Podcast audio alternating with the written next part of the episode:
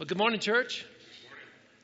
As you are maybe giving your little cups to the elders, they're going to come by with a little trash can. If you've got the cups, you can give it to them. And while you're doing that, I'll just make a couple announcements. First of all, uh, a couple praises. One, uh, you were praying for Travis Walter for his dad and stepmom.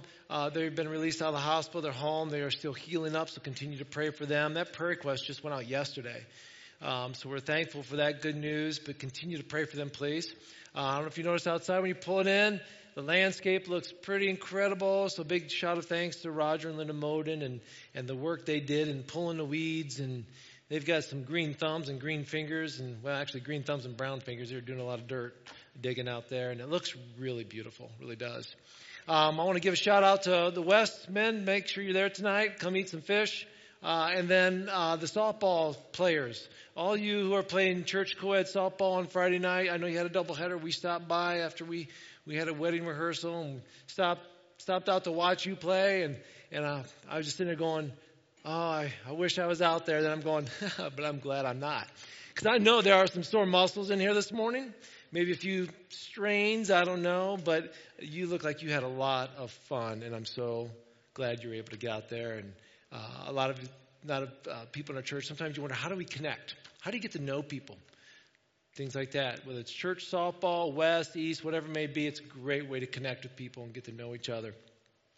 Go ahead and grab your Bibles, turn them to 1 Samuel chapter 1. We're going to continue our adventures in the Bible. We're going to take a detour in June um, as we dig into a book in the New Testament. But I love going through the Old Testament, those old familiar stories you remember as little kids, and giving you maybe a little bit more background or just re-familiarizing yourself. And, and quite honestly, there's a lot of people these days have never heard some of these stories. And so they're like, I never knew that. It's there. Let me ask you this. What's the best way to get from point A to point B? If I were to give you instructions to say to go to my mom's house, do you know how to get there without using your phone app? Without using Siri or any other GPS device that you have? Could you just could you just get there if I said, well, first of all, you're going to turn out of the church, you're going to turn right, and then you're going to go left, and you're going to go left for a long time, and then you're going to right, left, left, right, and then when you get to the town, go left, right, and then well, no, actually, yeah, go left, and then stop. stop. So you're like, no, right? What would be easier? It'd be easier for what? If I was like, hey, you know what? Why don't you just ride with me? That's probably the easiest way to help you get from point A to point B. Not too long ago, I went into a store and I was looking for some uh, some parts and, and some hardware, and and I was thinking, oh boy, this is a big place. There's a lot of aisles, a lot of tools, a lot of parts. Which way do I go? Excuse me, sir. Can you help me find? So I, I actually asked for directions, and they're like, yeah. And I was waiting for the go to aisle 23, take two turns, and bottom shelf. He's like, just follow me. I was like, Really? You're going to drop what you're doing and you're just going to take me there? And he, he did. So he walked me to the aisle, to the part I needed. Thank you very much. That was simple, wasn't it? See, to get from point A to point B, probably the easiest thing to do is just have somebody grab your hand and walk you there, right? And I was thinking about that. Wouldn't it be nice if God did the same thing with us? How many times have we had questions like, God, what am I supposed to do? What choice am I supposed to make? Where am I supposed to go with my life in this decision, right? Wouldn't it be nice if God's like, hey, come here, let me just let me just show you the way. Grab my hand. Come on, come on. And then he just walked us right in the direction we need to go. Wouldn't it be so much easier? Wish it was that way all the time, but it's not, is it? Instead, what we find is in the Old Testament, God said, I'm going to give you a bunch of directions. I want you to follow my directions. And we discovered that people listened and some people did not listen. Some people were successful because they listened, some people failed because they did not listen. They got lost, made bad choices, right? And then we get to the New Testament and God's like, you know what? You guys obviously aren't listening to my prophets. You aren't listening to the, the scriptures that I've given you. So I'm just going to come down and I'm going to show you. So God comes in the flesh, Jesus Christ, and he walks among mankind. He said, just follow me. I'll show you how to live. And he did. So for 33 years, he was on this planet, but then he was crucified, buried, rose again, and then he ascended into heaven. He said, Listen, I'm going to go prepare a place for all of you. It's going to be beautiful. but I'm not leaving you alone. I know you're still wanting to know which way to go and what directions and, and how to make choices. So here's what I'm going to do I'm going to give you my spoken word in written form, and I'm going to give you my spirit. You're not alone. You'll have help in making every decision and making every choice that you need to make. That's sort of how it goes, right? And yet, for some of us, we're still sort of dumbfounded on, like, I'm still not quite sure what I should be doing or what choice I should make or how do I listen to God? Somebody asked me this question a few weeks ago, and it was a really good question. And they said, What does it mean to place your faith in God and surrender your life to Him? If I ask five people, I'm going to get five different answers. So, what does it really mean to follow Jesus? What does it really mean to surrender my life to God? What does it really mean to go in the direction He wants me to go and to make the choices He wants me to make? What does that really mean? Well, in the Old Testament, there's a story about a woman who not only showed her faith, but we see it put into action. So in 1 Samuel chapter 1, we're going to see how our faith is always coupled with action. It's not just believing, but it's also doing. We'll see it here. We'll talk more about New Testament in a moment. Let's start chapter 1, verse 1. There was a man named Elkanah who lived in Ramah in the region of Zuph in the hill country of Ephraim. Verse 2. Elkanah had two wives, Hannah and Peninnah. Peninnah had children. Hannah did not. Each year, Elkanah would travel to Shiloh to worship and sacrifice to the Lord of heaven's armies at the tabernacle. The priests of the Lord at that time were the two sons of Eli, Hophni and Phinehas. Verse 4 goes on to say, On the days Elkanah presented his sacrifice, he would give portions of the meat to Peninnah and each of their children. And, he, and though he loved Hannah, he would give her only one choice portion because the Lord had given her no children. Verse 6. So Peninnah would taunt Hannah, make fun of her because the Lord had kept her from having children.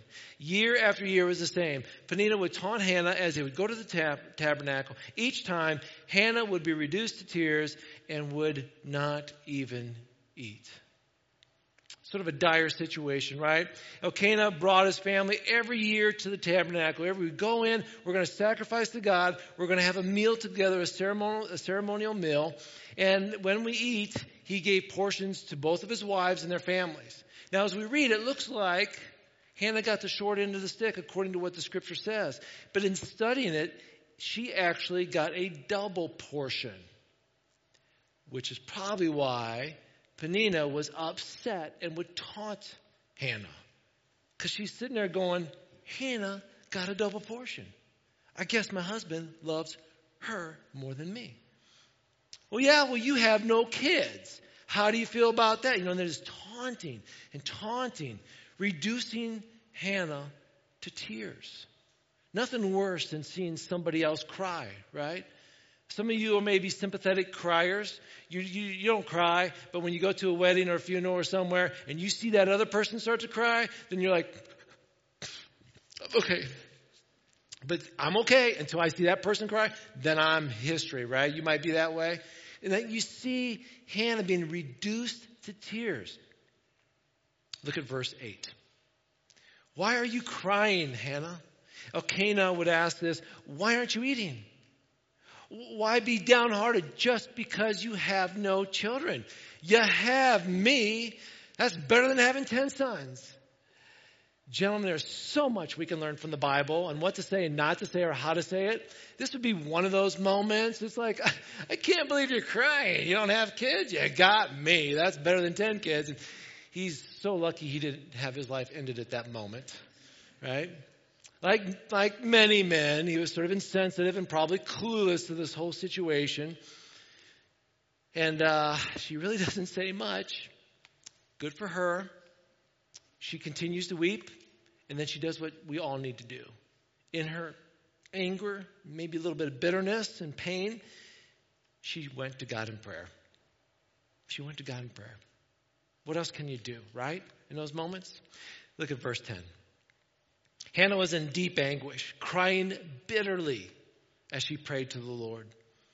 She made this vow, O Lord of heaven's armies, If you'll look upon my sorrow and answer my prayer and give me a son, I'll give him back to you. He'll be yours for an entire lifetime.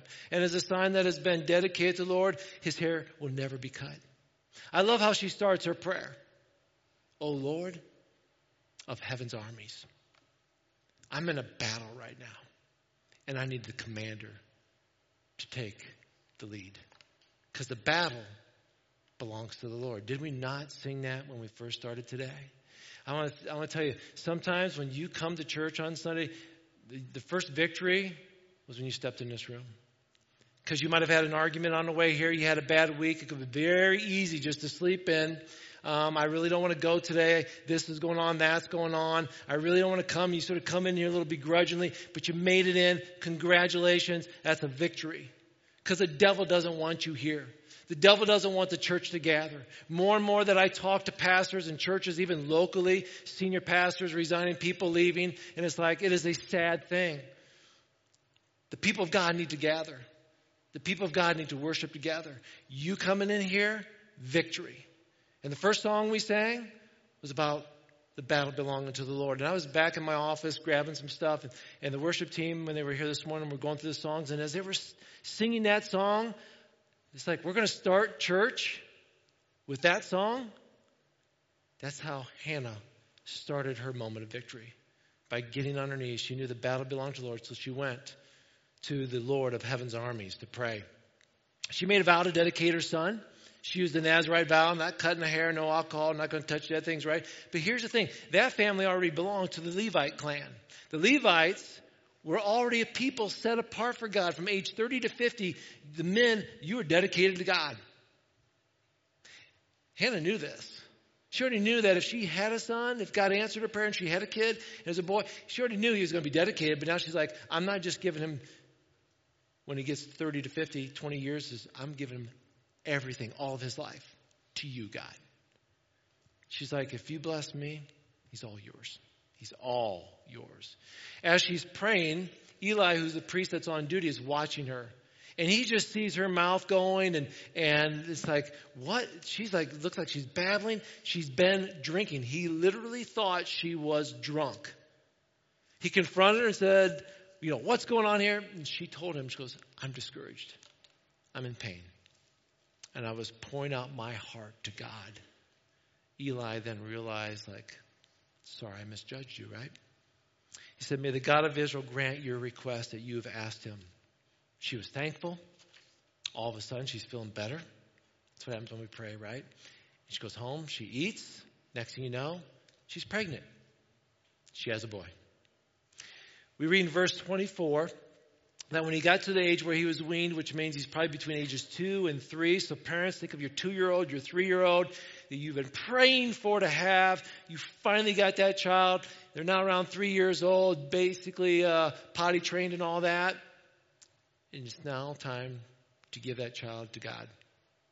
Verse 24 says this Hannah took him to the tabernacle in Shiloh. They brought along a three year old bull for the sacrifice and a basket of flour and some wine. After sacrificing the bull, they brought the boy to Eli. Now, this is an incredible moment. Remember when she was praying in anguish? Remember that moment? Picture that spot on the temple. She's standing in that same spot. She says, Sir, do you remember me? I'm the very woman who, who stood right here several years ago praying to the Lord. And I asked the Lord to give me this boy. He granted my request, He answered my prayer. Now I'm giving him to the Lord. And he'll belong to the Lord his whole life. And they worshiped the Lord right there. What a beautiful scene, right? God answers her prayer. Chapter 2 then begins with basically her prayer then back to God, a time of worship. Unscripted, unrehearsed. It's just, God, this is what I want to tell you. There's a little bit of, like, a little bit of, you know, not, I don't want to say vengeance, but uh, go get him like in that prayer. And then a lot of, God, you're awesome in that prayer. And then as we read on, though, things turn dark. Isn't that the way the stories go? It's like, hey, great start, introduce all the characters of the story, life is good, but then comes the dun dun dun, you know, the, the bad part, the challenging part. We're introduced to the sort of the dark side of the story, and that has to deal with Eli's two sons. Phineas and Ferb. Just checking to see if anybody anybody's paying attention. All right. So we got his two sons that step in. Some of you have no idea that's a cartoon and good old days. Anyway, as we read on, verse 12, it says, The sons of Eli were scoundrels who had no respect for the Lord. They would lead people not to God, but actually they would interrupt their worship. People would bring in their sacrifices to God. They'd bring in their meat and the, the, the, portions that were supposed to be given to God, the fat portions were supposed to be the best. Give that to God first. And the Eli's sons were like, we'll take what portions we want. And if you don't like it, they threatened them. They were supposed to be the sons of the high priest. They were soon to be taking over the priestly duties and and here they are keeping people from worshiping God. They were greedy. They were proud. And it even says that they led women worshipers into sexual immorality. Oh, we thought that sex scandals in the church was something of, of these days. No, it was then as well. And the thing is, God saw it all. Their greediness, their violence, their sexual immorality, He saw it all. And their father, the high priest, you know, you think about this, they're the next in line. I mean, just because dad is a man of God doesn't mean the kids are going to be men of God. They have to have their own faith. See, faith is not like genetics. It's not like, well, because I'm a Christian and I have faith, my kids are going to get that gene and, and have faith in God. It doesn't work that way. Parents just because you go to church and have faith doesn't mean your kids are going to have faith. You've probably heard those stories before. Well, just because you're sitting in McDonald's doesn't make you a Big Mac, and just because you sit in your garage doesn't make you a car. Sitting in church doesn't make you a Christian. Okay, use whichever example you want, but that is so true. Today, hundreds, thousands of people sit in their churches and they don't believe. But they thought, well, I'm here, right? There's more to it than that. The same with your kids. Parents, just because you have faith doesn't mean your kids do. Kids, just because your parents have faith doesn't mean you do. You've got to own it. Your faith is your faith, not your parents' faith. It's important to understand that. Each of us must come to a place in our lives where we surrender. I want to place my faith in God because it's my faith. It's what I believe. Look at verse 22. Verse 22 says, Eli was very old, but he was aware that his sons were, were doing what, were this, what his sons were doing to the people of Israel. He knew, for instance, that his sons were seducing the young women who assisted at the entrance of the tabernacle. Eli said to them, I've been hearing reports from all the people about the wicked things you're doing. Why do you keep doing this? Why do you keep sinning? You need to stop, my sons. Okay, Eli knew all about this. As a dad, it's like, I know what you guys are doing. You guys really need to stop, okay? All right, dad, we will stop. Thank you, sons.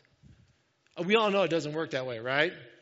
I mean, it's like, parents, I know, we, we believe that when we say something, you need to stop doing this. That our kids have this angelic thing that goes on like, oh, I will stop doing it. And life is good, right?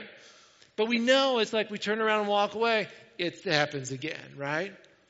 Eli doesn't really play the role of a very good father here. He's just like, just stop. Wiggles the finger. No, no, no. No, applies no consequences whatsoever. He knows what they're doing is horrible, wrong. Are there any consequences? Boys, go to your side of the tabernacle and think about what you've done. Oh, they did, and they did it again, right? There needed to be some kind of consequence, some kind of punishment. But Eli was like, oh, I'm not going to put that on them. And as a result, it continued. We quickly see then this big contrast Eli's sons and Samuel. If we look a couple verses, verse 18, it says this But Samuel, though he was only a boy, he served the Lord. Verse 26, meanwhile, the boy Samuel grew taller and grew in favor with the Lord and with the people. It's sort of like Here's Samuel, way to go. He's growing in the Lord. He's serving the Lord. And, and, and over here are Eli's sons, and they are making big mistakes. And they're not serving the Lord. So one day, a man of God comes to Eli, gives him a warning. We have no idea who this man is. Some anonymous man. All I know is that's what God does. God picks people. Sometimes we don't need to know who it is, but it's their message is what we need to hear. God rescued you from Egypt. God rescued you from slavery. God has rescued you. Serve Him, follow Him. But because you haven't, there will be punishment. There will be punishment. Verse 31 says this The time is coming when I will put an end to your family. So it will no longer serve as my priest. All the members of your family will die before their time. None will reach old age. And to prove that I've said what I've said will come true, I'll cause your two sons, Hophni and Phinehas, to die on the same day. We just sang a song about I see the evidence. We see the evidence all through Scripture how God works. We know, I mean, that's part of our testimony as Christians. We can testify to what we've seen God do. Evidence is everywhere. And this man of God who we do not know says, here's going to be some evidence, by the way, that God is real, that he is true to his word. Your two sons are going to die on the same day. How odd would that be if that happens? And it happens. Situation has been out of control. You know, they're living, they're working at the temple, but the thing is, they're not following God.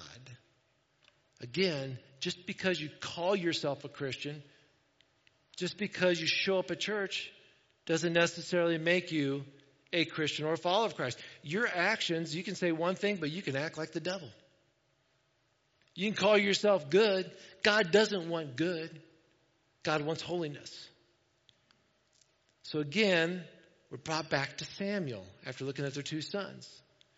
Historians say that he's probably around age 12 at this time. So, chapter 3 in 1 Samuel, verse 1 says this Meanwhile, the boy Samuel served the Lord by assisting Eli. Now, in those days, messages from the Lord are very rare. Visions were quite uncommon. One night, Eli, who was almost blind by now, had gone to bed. Suddenly, the Lord called out, Samuel. See, I, I need loyal here. Um, he, had that, he has that voice of God, right? That was, that was what I would do with um, Colin, our youngest, when he was probably, I don't know, Jenny was like two or three. We had this little storybook, and this was a favorite story because we get to this story, and I go, Samuel, Samuel. And he's like, hmm. and it's always fun, right? We have no clue what God sounded like. But Samuel heard the voice of God. It was so cool. Think about this. He heard the inaudible voice of God. It wasn't like, oh, I wonder what that was. He responded. He's like, yes, Yes? What is it? He didn't know who it was, but he knew he heard somebody talking. He heard the audible voice of God. Look at verse 5. He got up and he ran to Eli. Here I am. Did you call me? I had to think about this. He got up and he ran. He got up and he ran. I need to back it up, sorry. What I mean, how many of us in the middle of the night get up and run to our kids? I mean, parents, be real. It's like, mom or dad, and you're in bed and you're like, you go, right? But in this situation, it says he got up and he ran. He goes, I didn't call you, Eli said. Go back to bed. So he did. Verse 6 goes on to say, Then the Lord called out again, Samuel. And again, Samuel got up and went to Eli. Here I am. Did you call me? Because I didn't call you, my son. Eli said, Go back to bed. Verse 7 Samuel did not yet know the Lord because he not yet heard a message from the Lord before. Think about that. He didn't know his God. You know why? Because he hasn't heard God before. So the Lord called a third time. Once more, Samuel got up. He went to Eli. Here I am. Did you call me? Eli realized then it's the Lord that's calling you. So he said to Samuel, Go and lie back down again. And if somebody calls again, just say, Speak, Lord. Your servant is listening. So Samuel went back to bed. I, love this because God spoke to Samuel multiple times, and he often does that in his word. He confirms things over and over, like, Did you read this? Did you read this? And he like confirms things over and over again. And his commands can come to us in a variety of different ways, right? But how many times does God need something to point out to us over and over until we finally hear it? It took Samuel a few times, right? Until he figured out this must be God talking and here's the thing Samuel knew about God, but he never met God. Think about it. He grew up in the tabernacle. It could have been 10 years by now of him knowing every single thing about God and how to serve God, how to work for God, how to do everything in the tabernacle, right? But he never heard from God. I, that sounds like me. I grew up in a Christian home. Grandparents, both sides of the family, Christians. One grandfather, a pastor for six years. Mom and dad served in the church. Brothers served in the church. Sunday morning, Sunday night, Wednesday night, missionary night, whatever night it was that the church was open, we were there. I mean, that's the way it worked. Bibles all over whatever room. I mean, we were a Christian family. At age seven, didn't matter. I didn't. I had not surrendered my life to Christ yet. Didn't even know what that meant. And so my brother, who's over in his bed, I'm in my bed, and he goes, "You're going to burn and go to hell." Never tell a seven-year-old that. Okay, by the way, not a good witnessing tool. But it worked. I mean, I got scared. I went to my mom and dad crying, and we prayed, and I asked Jesus into my heart at age seven. Remember that? But even though I was a Christian, I still really hadn't heard the voice of God. Eighth grade camp. There's something about camp that's incredible. Eighth grade camp, I'm at eighth grade camp, God spoke to me. I didn't hear the audible voice. I didn't hear this, Rex. I didn't hear that, okay? But I, I, I heard like God speaking to me saying, Do you love me? I don't know. I love pizza. I love eating. I love my family. But what does it mean to love God? I can't see, touch, feel God. How do you love somebody you can't see, touch, feel? All that, that bothered me. And it was at camp. My counselor sat down with a crying little eighth grade boy, just disturbed that I didn't know how to love God. But I grew up in the church. And it was then I committed my life to Christ. It was then where I said, In everything I do, I'll do it heartily as to the Lord and not unto men. When that verse became real to me. For me, that was when I surrendered and started following God. I believe in this moment for Samuel is when he first started following God. Verse 10, it goes on to say, And the Lord came and called as before, Samuel. Samuel. And Samuel replied, Speak, your servant is listening. We need to hear from God. You can hear me preach. You can hear your parents speak, your friends speak, your teachers speak, people on radio, television, podcast. You can hear a lot of people speak. But the thing, that's, that's all fine. But if you do not hear the voice of eternity speaking to you, you don't hear God speaking through them, then what we have to say doesn't matter. You need to hear the voice of God. Verse 19 goes on to say, And Samuel grew up, the Lord was with him, and everything Samuel did proved to be reliable. He has this moment where he grows up. What does it mean? Let me go back to that first question. What does it mean to place your faith in God and surrender and to follow Him? What does that mean? We should all be able to answer that question. And not just with our mouths, but by our actions. Because this is Samuel, his story. Again, you read through the Old Testament, we have prophets, we have stories, right? Where it's like, how do I follow God? And that's great, you know. But sometimes it seems like we have a hard time following God, like the sons of Eli had a hard time following God. It'd be so much easier if he was just right here and showed us, right? And praise God for the New Testament, because then we got Jesus that walks with his disciples and shows them, and you can picture their faces as they walked with them and like, hey, come on, we're going to follow Jesus. This is awesome, right? But he ascended into heaven. He's not here anymore. He's preparing a place for us, a place that we get to one day be in his presence in heaven, which is going to be incredible. But until that day, Jesus said, What? I'm going to give you my spirit, my word. You want to know what it means to surrender and follow me? You got to pick this up and listen to what I'm saying. I'll give you instructions. When I think about this, it begins with this simple phrase for each and every one of us Here I am. Did you call me? Here I am, God. Your servant is listening. And look at how this happened. Basically, four quick things here. First of all, it was an abiding. Where did where did Samuel live? He lived in the temple. He was, he was there at the church. He was in the presence of God. How often do we get in the presence of God? It is important for us to gather. It is important for us to be in with other people and, and learning about God. And more, like Jesus said, I'm the vine, you're the branches, right? Apart from me, you can do nothing. We need to abide in Him. Or how about being alert and attentive? I mean, he went back to bed, but do you really think after Eli said, it's probably God talking to you? Why don't you, why don't you just go lay back down and when he calls again? I'm sure Samuel's laying there go, it's God. God's going to call. Close my eyes, but I, I'm just going to wait for that voice again, right? He was alert. He was attentive. He's waiting for God to speak. And he was available. Go lay down. How many of us are running to and from this place, that place? Okay. Bit too busy at times. So busy at times, God can't catch us. He's like, I, I, want to talk to you, but you're not sitting one place long enough. Sort of like Hannah, who came and was like, I'm coming here, and I'm just going to sit here and pray. Or sort of like Samuel, who went back to his bed say, I'm just going to lay down and I'm going to, I'm going to be right here. I'm available, God. And the last one is just that, that obedience, that, that humbling of himself. Your servant is listening. I believe when we, we place ourselves in this kind of position and God speaks, we're able to say, Here I am. Here I am. Your servant is listening.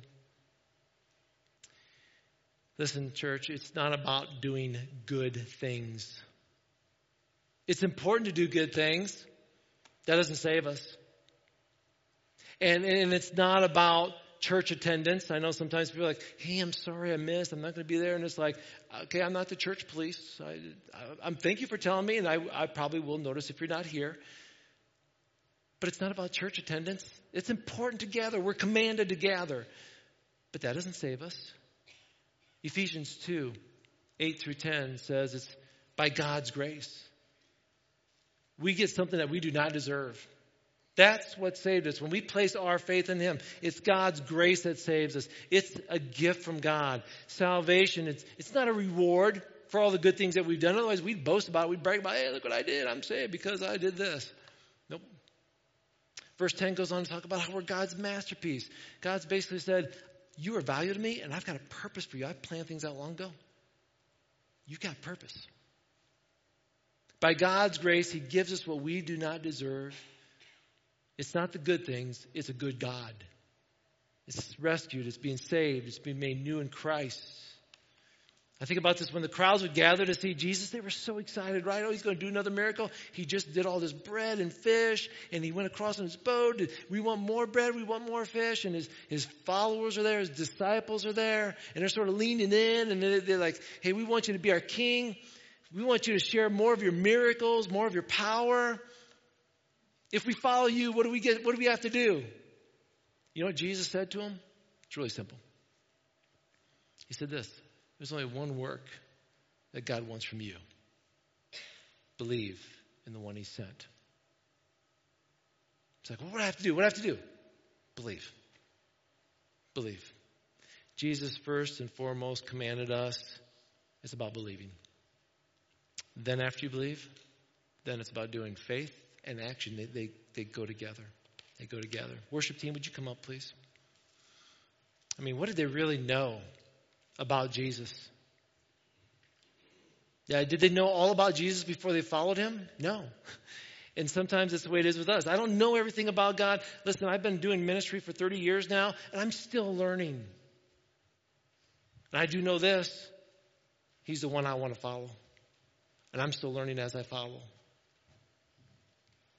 One of the greatest joys I have in ministry is when I see somebody pray and then trust God and then do what He says.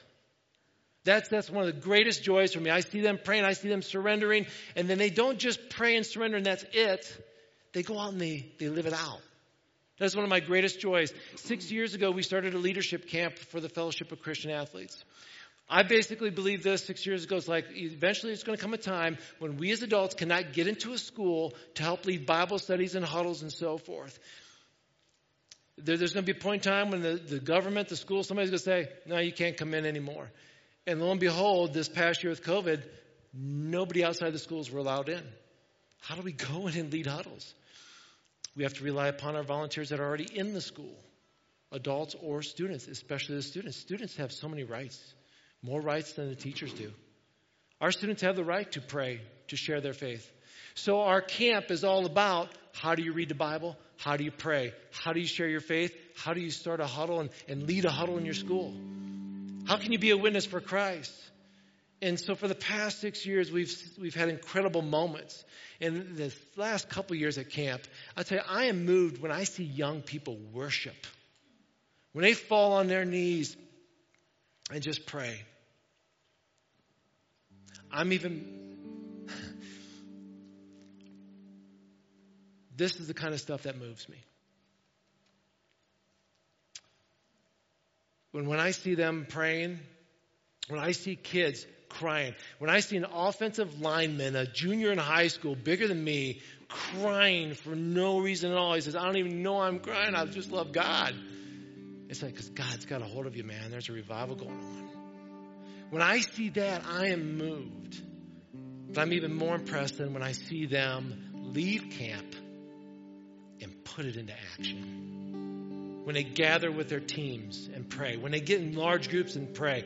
When they go one on one with one of their friends, maybe at a fast food place, or they're sitting out in the parking lot of their school, or out at the park, and they have these conversations, and they're like, they're just, God said, they called your name, like, I'm here. What do you want me to do? Go talk to your friend. Go lead your team in prayer.